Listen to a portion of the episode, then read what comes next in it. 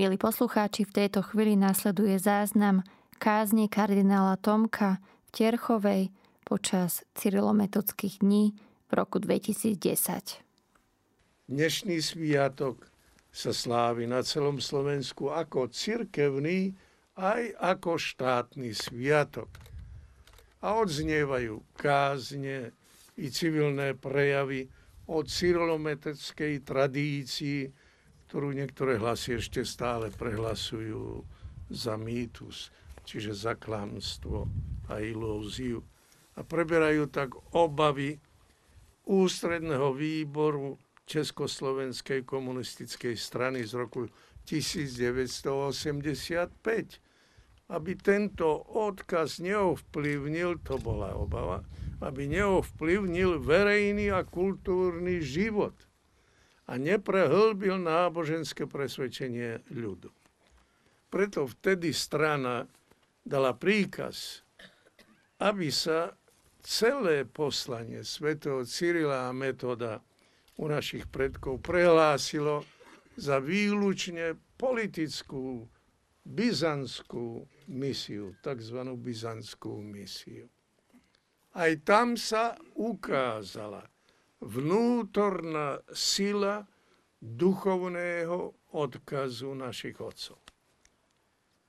Preto je ešte stále dôležité, drahí bratia a sestry, aby sme my bližšie poznali ozajstnú, nesfalšovanú históriu svätého Cyrila a Metoda a hĺbšie si osvojili obsah duchovného dedičstva otcov, ako ho formuluje aj naša ústava.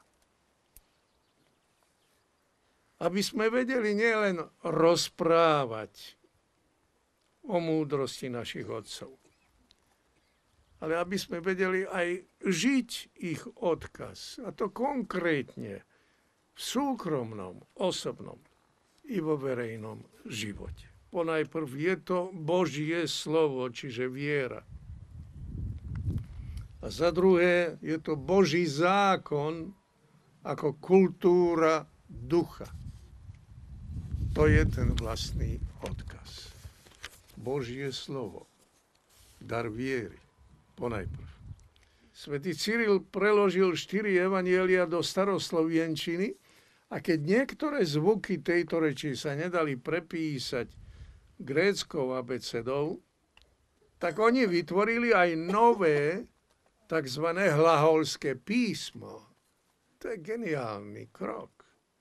A takto naši otcovia dostali dvojnásobný dar, vlastné písmo a v tom písme prepísaný preklad evanjelia.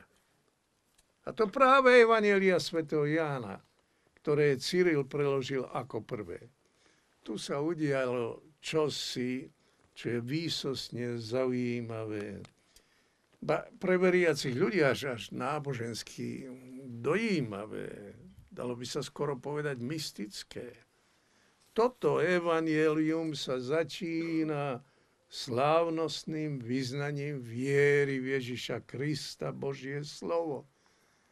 Na počiatku bolo slovo, a slovo bolo u Boha, a slovo bolo Boh. Isprva bije slovo, i slovo bije u Boga, a Bog bije slovo v staroslovenčine.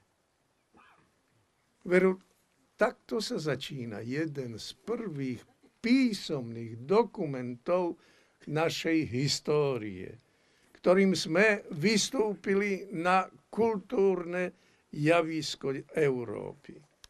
My sme sa kultúrne zrodili prijatím Božieho slova a prijatím krstu.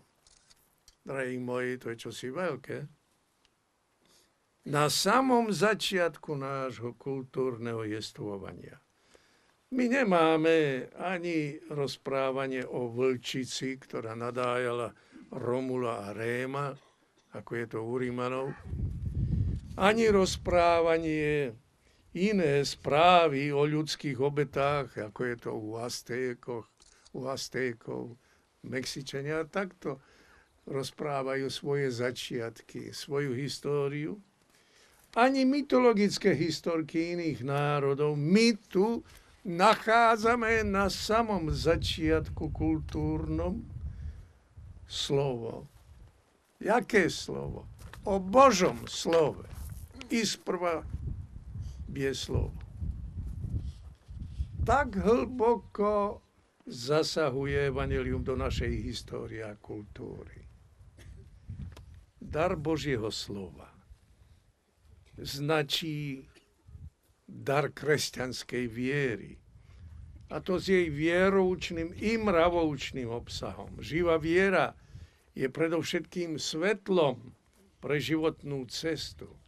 Vierou nás Boh Otec znovu zrodil pre životnú nádej vzkriesením Ježiša Krista z mŕtvych, ako nás učí svätý Peter. Viera dáva zmysel životu, lebo nám dáva odpoveď na tie najzákladnejšie otázky bytia. Odkiaľ som? Kam idem? Na čo žijem? V dejinách slovenského ľudu, ktoré sú preplnené utrpením a protivenstvami, značila a ešte aj dnes značí táto sila viery veľmi mnoho. To každý z nás vie, čo značí viera pre nás. Živá viera, ktorú nám naši apoštoli priniesli, zahrňuje aj celé mravné konanie človeka, ktoré sa má riadiť podľa desatora a podľa príkazu lásky. Nuž, bratia a sestry, táto zhustená úvaha nás ale kladie aj predosobné otázky. Aká je naša viera? Ako ju žijeme my? Ako sa prejavuje v našom živote? V každodennej modlitbe. Čo sa deje aj u nás? Modlíme sa my ešte? Doma. Nehovorím len ako rodina, ale aj súkromne, každý jeden. Veríme, hej. Nuž, ale takže ten Pán Boh je vysoko. A my sme tu. Viera v každodennej modlitbe, v práci. Ako sa prejavuje? Aká je naša statočnosť v práci? V škole, v rečiach, v rodine. Aké miesto dávame Bohu a jeho slovu? Ako uplatňujeme svoju vieru na verejnosti?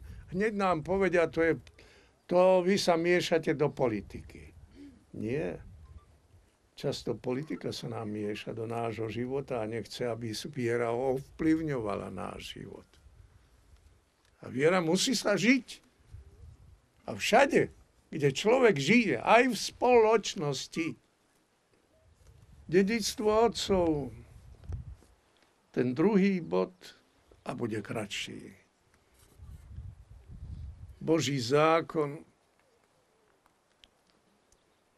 ako dedičstvo otcov.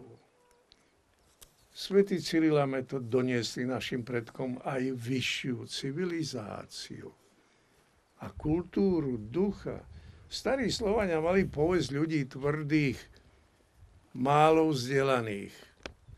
Podľa kronikára na Magdeburskej synode, keď prišli Slovania, mali podobne ako iné také národy aj pohanské chovanie.